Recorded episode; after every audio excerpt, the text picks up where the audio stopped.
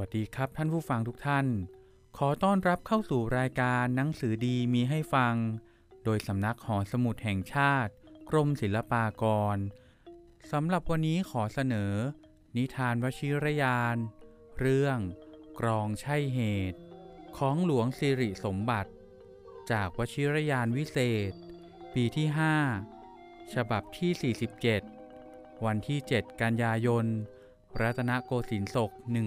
109 เรามารับฟังเรื่องราวกันเลยนะครับ กรองใช่เหตุ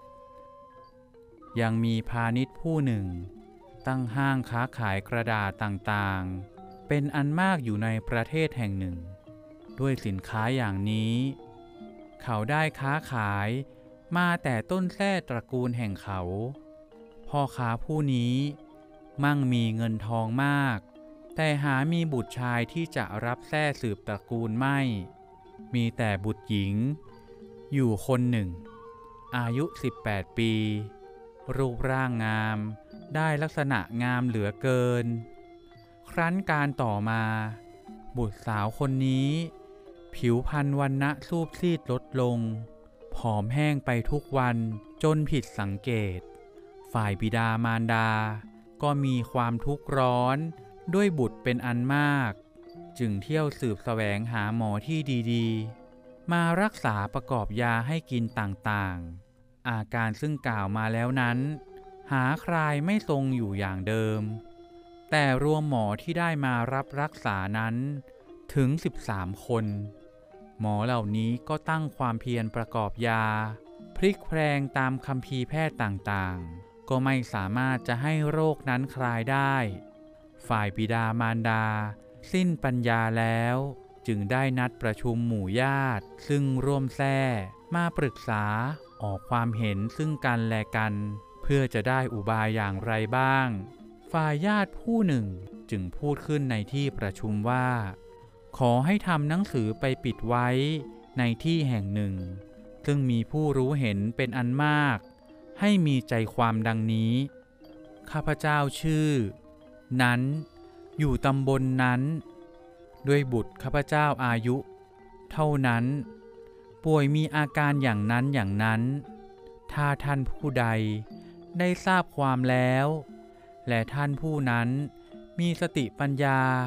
รับรักษาบุตรข้าพเจ้า ให้หายปกติอยู่เดิมแล้วข้าพเจ้าขอสมนาคุณท่าน เป็นเงิน400เหรียญ ครั้นเอาหนังสือประกาศไปปิดแล้ว แล้วรุ่งขึ้น ก็มีตาหมอผู้หนึ่ง อายุ50เศษ กรากมาถึงบ้านพ่อค้า ผู้รักษาประตูจึงเอาความไปแจ้งแก่นาย ฝ่ายท่านพ่อค้าดีใจ รีบเอาเสื้อมาใส่ แล้วก็ออกมารับ เชิญเข้าไปในบ้าน เอาน้ำชามาเลี้ยงตามสมควรแล้ว พ่อค้าจึงถามว่า ท่านจะมารับรักษาบุตรข้าพเจ้า ข้าพเจ้ามีความยินดีเป็นอันมาก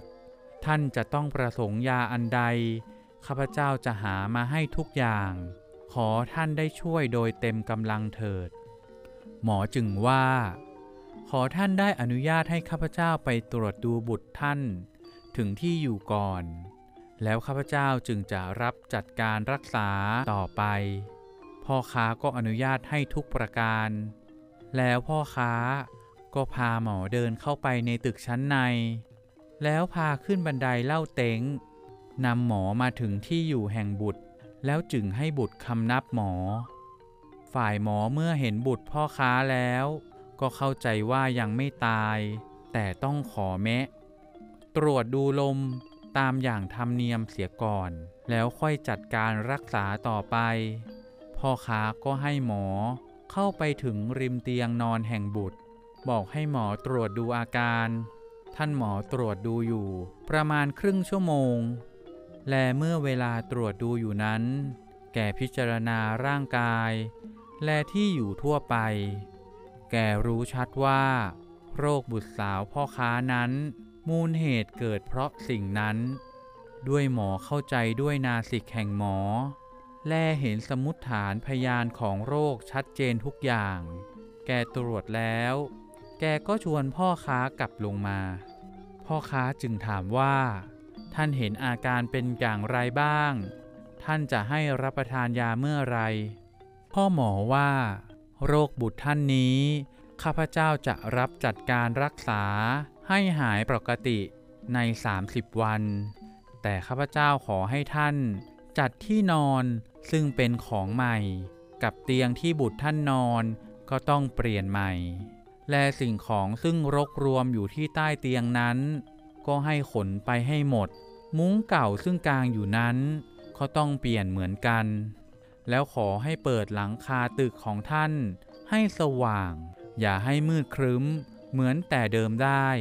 ขอท่านได้จัดการตามข้าพเจ้าสั่งเถิด คงได้รู้แน่ว่า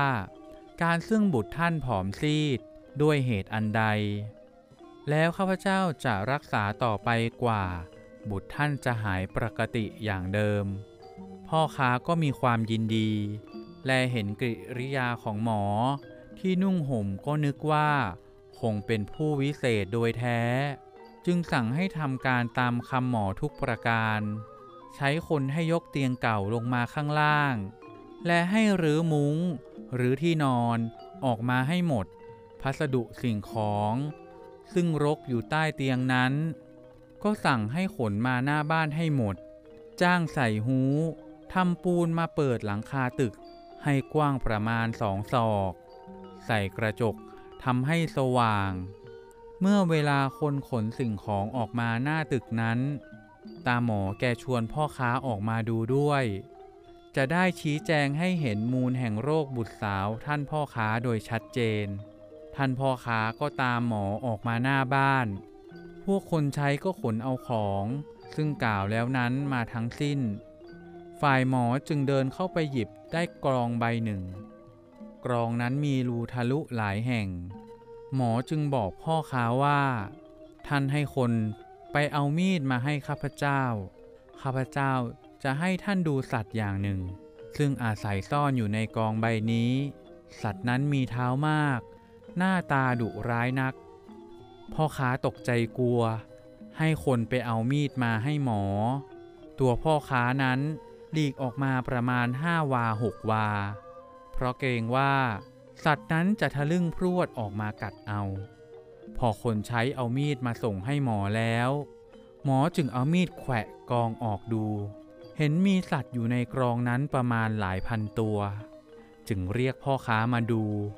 พ่อค้าไม่เห็นสัตว์มีฤทธิ์เดชอันใด ความที่กลัวนั้นก็ซาลง จึงเดินเข้าไปใกล้หมอ หมอก็ยื่นกรองนั้นให้ดู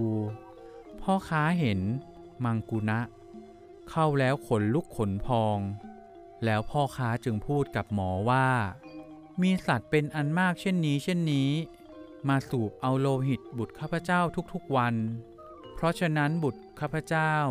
จึงซีดผอมไป แล้วหมอก็สั่งให้คนใช้ หรือเตียงที่นอนออกตรวจดู ก็เห็นฝูงมังกุนะเข้าทำรังอาศัยอยู่เป็นอันมาก จะนับประมาณหาท่วนไม่ หมอจึงสั่งให้เอากระทะใหญ่ ต้มน้ำร้อนแล้วเอาขึ้นไปลวก ตามพื้นตึกชั้นบนแลที่ต่างๆ แต่พอบุตรสาวพ่อค้ารู้ความแล้ว จึงพูดกับบิดาว่า แต่ข้าพเจ้าป่วยสู้ผอมมาสองปีเศษ ก็หารู้ว่าจะเป็นเช่นนี้ไม่ ตั้งแต่พ่อค้าผู้บิดา จัดแจงย้ายที่อยู่ใหม่ให้บุตรแล้ว บุตรนั้นก็มีความสุขสบายขึ้นกว่าแต่ก่อน เพราะนอนเป็นปกติ ไม่มีสัตว์เบียดเบียน ผิวพรรณวันนะก็ชุ่มชื่นขึ้น